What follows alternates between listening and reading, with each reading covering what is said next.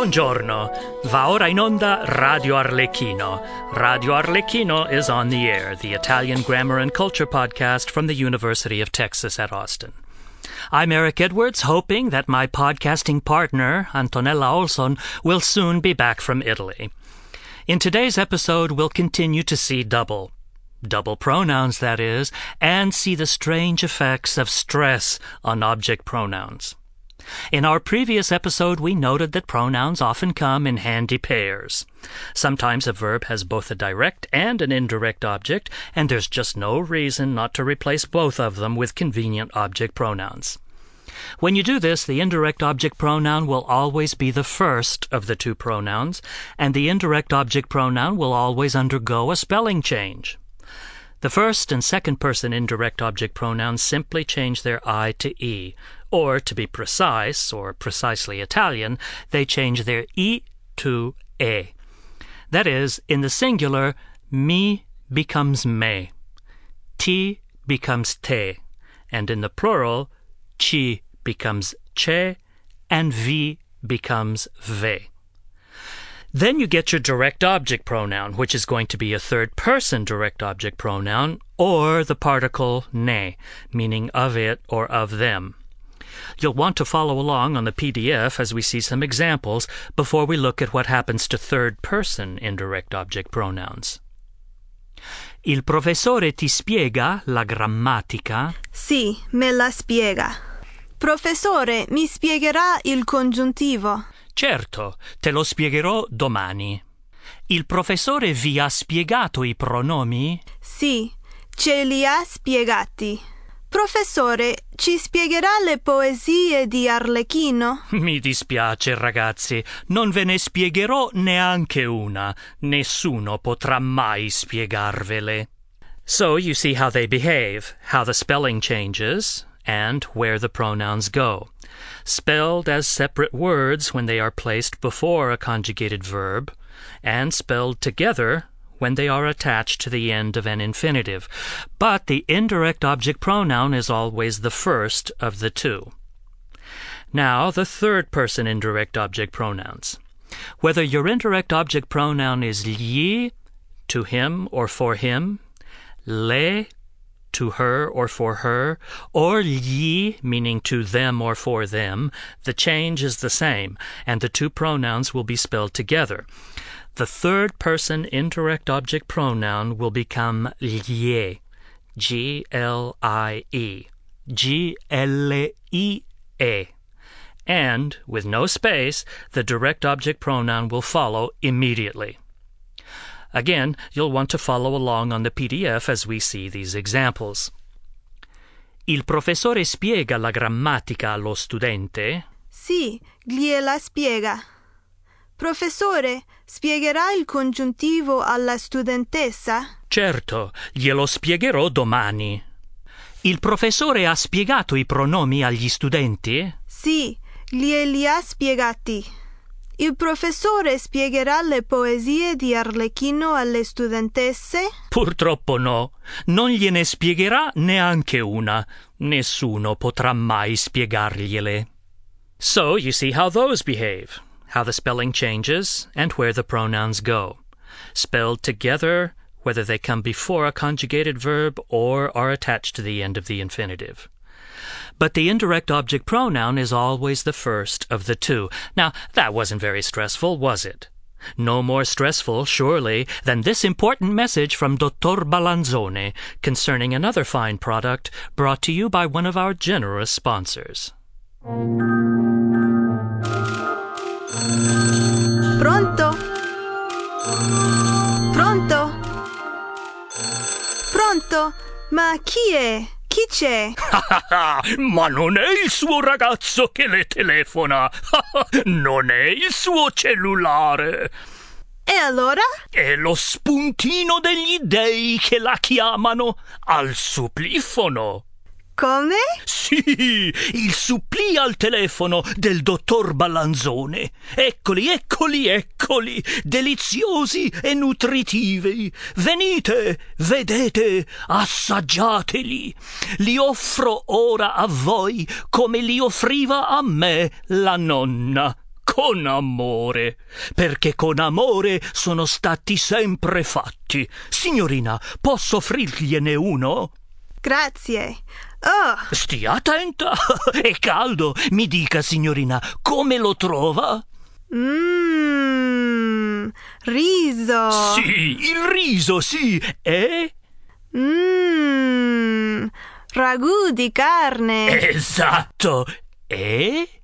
Mmm, mozzarella. Ecco, questo è il supplì della nonna. Supplifono. Squisito. Non me ne offre un altro? Come no? Ecco a lei, signorina. Grazie. Ai, Stia attenta, sono ancora caldi. Oh, oh, oh, questo sì sarà il suo fidanzato. lasciamo perdere, dottore. Da ora in poi ricevo solo le supplifonate. Mmm, Supplifono sono gli dei che vi chiamano dall'Olimpo ad invitarvi a condividere con loro lo spuntino divino.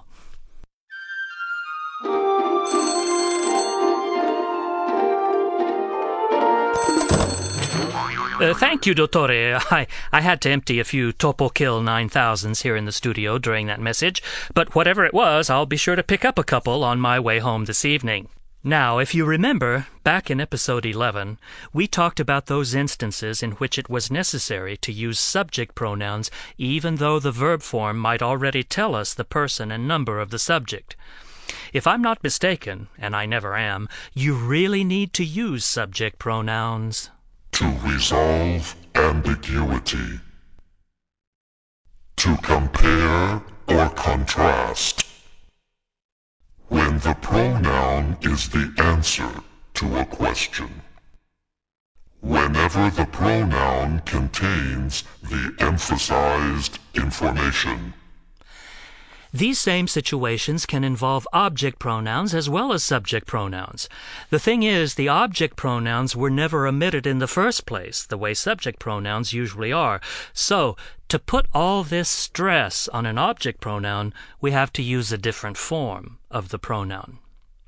The other major issue with any pronoun is its placement in relation to the verb. We'll take that up once we've seen the form of these stressed pronouns. The object pronouns that we've been using so far are called pronomi atonici in Italian. The adjective atonico means unstressed.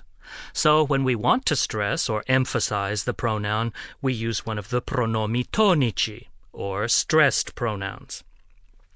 The good news is that the pronome tonico is the same whether it's replacing a direct or an indirect object. The first and second person singulars are me, me, a me, to me or for me, te, you, a te, to you or for you. And then there's even more good news. The rest of them are the same as the subject pronouns. Third person singular, lui, him, a lui, to him or for him. Lei, her, a lei, to her or for her, and lei, of course, is also formal you. And the plurals, noi, us, a noi, to us or for us. Voi, you, a voi, to you or for you.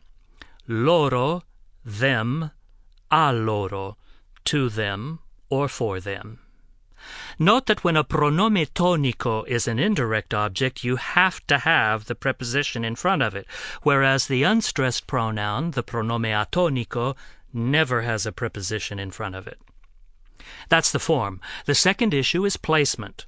The pronome tonico is always placed after the verb, and it is never attached to any form of the verb. In fact, these pronomi tonici are called disjunctive pronouns in English precisely because they do not get joined to the verb. Now, you may want to follow along with the PDF as we hear some of these pronomi tonici in action. To resolve ambiguity. guarda chi sta entrando. Sono Arlecchino e Arlecchina. Li conosci? Come no? Ascolto spesso lui su Radio Arlecchino e ho visto lei molte volte a teatro. To compare or contrast. Com'è possibile che Arlecchina ami non solo me, ma anche Pulcinella? Ama te perché sei un tipo in gamba, sportivo. Ama lui perché ha l'anima di un musicista, di un poeta. When the pronoun is the answer to a question. Chi ami? Amo solo te, cara mia. Whenever the pronoun contains the emphasized information. Che cosa mi dicevi? Non dicevo niente a te. Parlavo con il dottore. Mph. One other thing that makes the use of the pronome tonico obligatory is the presence of a preposition. If a pronoun is the object of a preposition, the pronoun must be a pronome tonico. È arrivata una lettera per te. Vuoi venire al cinema con noi? Non ti scordar di me. Evviva Pulcinella! Stasera ci sarà una grande festa da lui. Non avremmo potuto farlo senza di voi. The problem students often have with the pronome tonico is not so much that they fail to use it when they need to, but that they use it when they should be using the pronome atonico. This may be because the pronome tonico occurs after the verb, which is where object pronouns usually come in English. The result, however, of using the pronome tonico where the pronome atonico should go is a puzzling sense of misplaced emphasis. The person you're talking to will likely be confused. Wait a minute, have I missed something? Why is this pronoun so important all of a sudden? When you've got to use a stressed pronoun, well, there's just no substitute for it. But you really ought to make sure that you really have one of those good reasons to do so. Aha! The time is right in Rome now for receiving my transatlantic call. Hold on a moment while I turn the tables and give Antonella a ring.